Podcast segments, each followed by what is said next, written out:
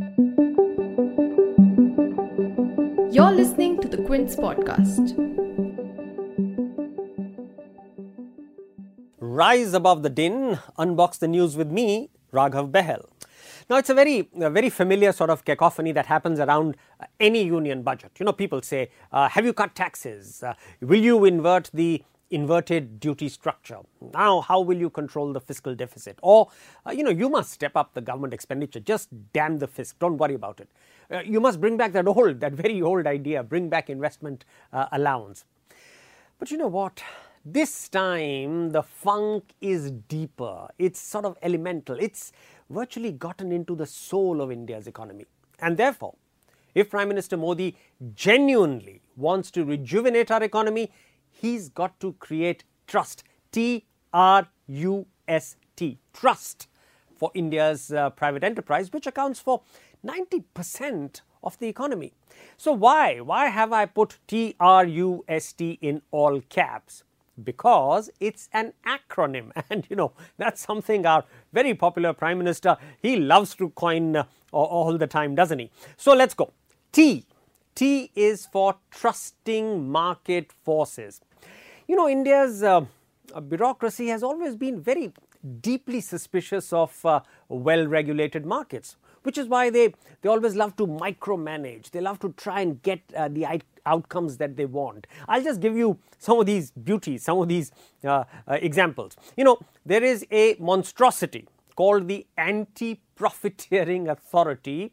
Now, this uh, authority is supposed to ensure that super profits, I'm putting that in quote marks, super profits, because that's exactly what this is super profits created by the new GST regime are disgorged from corporations. Now, can you, can you believe that? What? I mean, how do you calculate these super profits? What, for instance, is the interest rate to be charged on consumer credits to calculate these super profits? How much of uh, uh, brand advertising is for current sales? Now, that is clearly uh, an expense. And how much to create future customers? Because that's strictly an investment. Now, there are there are there are literally a million such questions which are irresolvable, irresolvable ab initio. But you know, what the consequences are when you let inspectors free with these irresolvable uh, contradictions or questions. The consequences are, are very predictable. There are, there are going to be strange penalties on companies uh, who will have exorbitant legal fees to try and defend themselves. There'll be, you know, extortion followed by corruption. On the other hand, if you truly uh, create competitive markets, then these so called super profits will sort of vanish uh, on their own. So, when, when will our policymakers understand this, uh, this axiom? Now, I'll give you uh, another example. Now, see the mess uh, they've created in our e-commerce policy. You know, our bureaucrats have invented a fiction that is grandly called the marketplace model.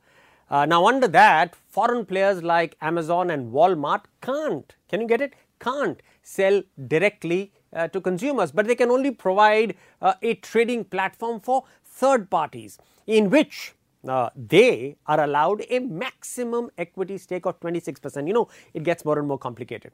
But in the same breath, in the same breath, we create very favorable policies for big Indian capital, uh, which can come in and you know virtually annihilate uh, the foreigners and uh, the locals alike.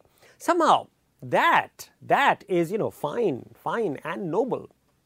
Now I'll give you uh, another example, which is literally my favorite. You know, we've allowed free pricing of energy. Something as critical as energy, including oil, is freely priced in India. But you know what? We control entertainment tariffs. And of course, uh, we can't make up our minds uh, on whether pharma prices should be free, should be controlled, should be capped, or, or there should be some mishmash of all of this. Even as you know, uh, critical drugs are therefore held back by global producers because we can't make up our minds.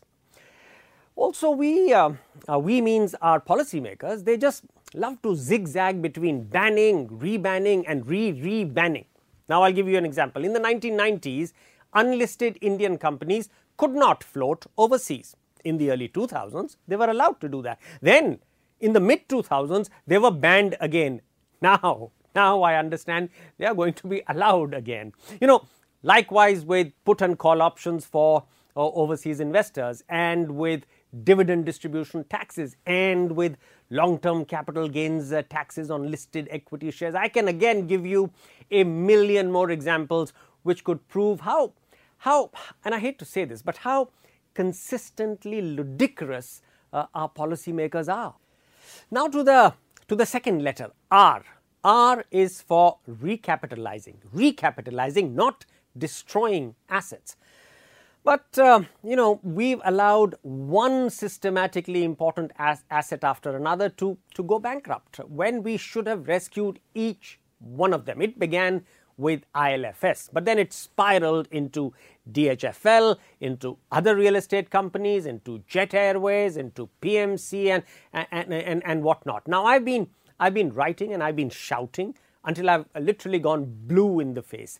We must reclaim the asset. We must protect the asset. We must clobber the wrongdoer, but we must reclaim and, and protect the asset. Now, if only if only we had injected a critical amount of cash, you know, not too much, a critical amount of cash, maybe, uh, you know, maybe 1 lakh crore rupees. If we had done that via a, a superior, via a, a very protected sort of debt instrument, we could have almost avoided Note this, we could have avoided with, a, with an infusion of 1 lakh crores, we would have avoided an asset destruction of virtually 20 lakh crore rupees. Let me now turn to the third letter, U. U, and this is for uncriminalizing, uncriminalizing business. You know, the uh, sort of criminalization of business has had uh, the most harmful impact on India's economy. Here are just a tiny number of uh, illustrative examples from you know what actually actually if you start digging into the details is actually an embarrassment of riches. There's been so much uh, criminalization of business but here are uh, some of these uh, handful of these examples. Now look at Rashesh Shah. You know Rashesh is a is a much celebrated first generation entrepreneur. He's a former president of FICCI but he is publicly hauled in an enforcement directorate summons which could be entirely uh, you know entirely misconstrued. Should not perhaps a discreet inquiry have happened before, before his uh, fair name was starred in such a public manner?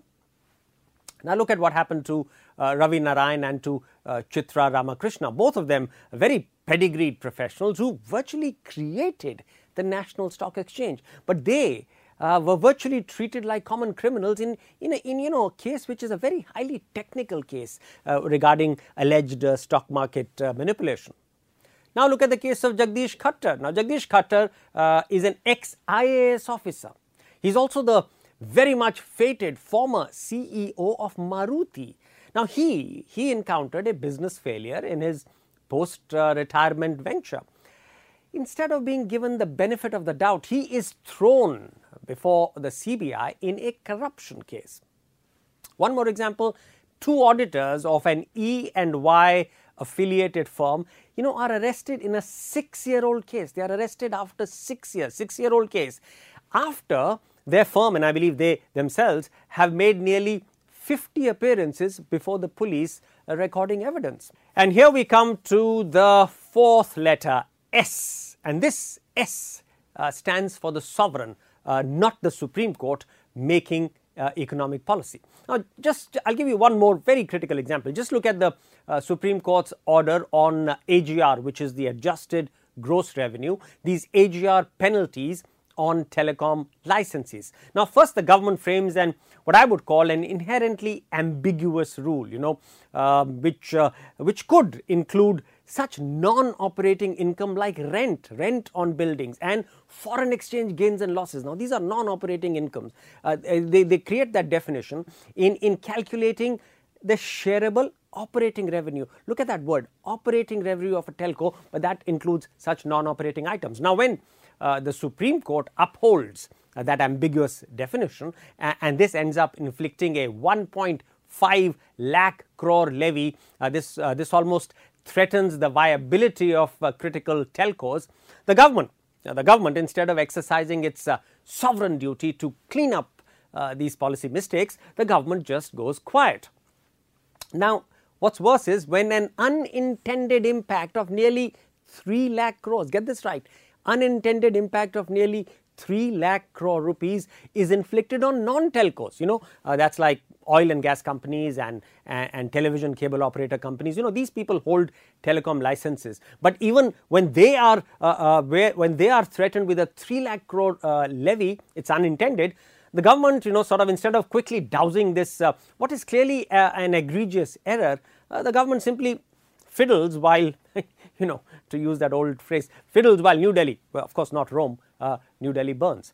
Now, there are numerous examples of a similar abdication by the sovereign before very uh, devastating court orders. Now, the Modi government uh, needs to buckle up uh, and take ownership of its policy mistakes, uh, correcting them in time rather than you know watching unmoved uh, from the sidelines. And the last letter T again T. This is for tax terrorism. Just one little phrase. Just kill it. Kill tax terrorism. So, uh, so to repeat, if we want to revive India's economy, budget or no budget, we need to create trust.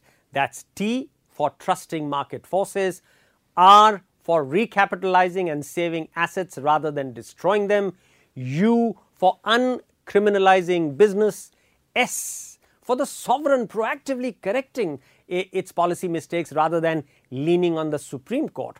And finally, T for tax terrorism, just kill it. Thanks for listening. Tune in next week for another episode of Raghav's Take.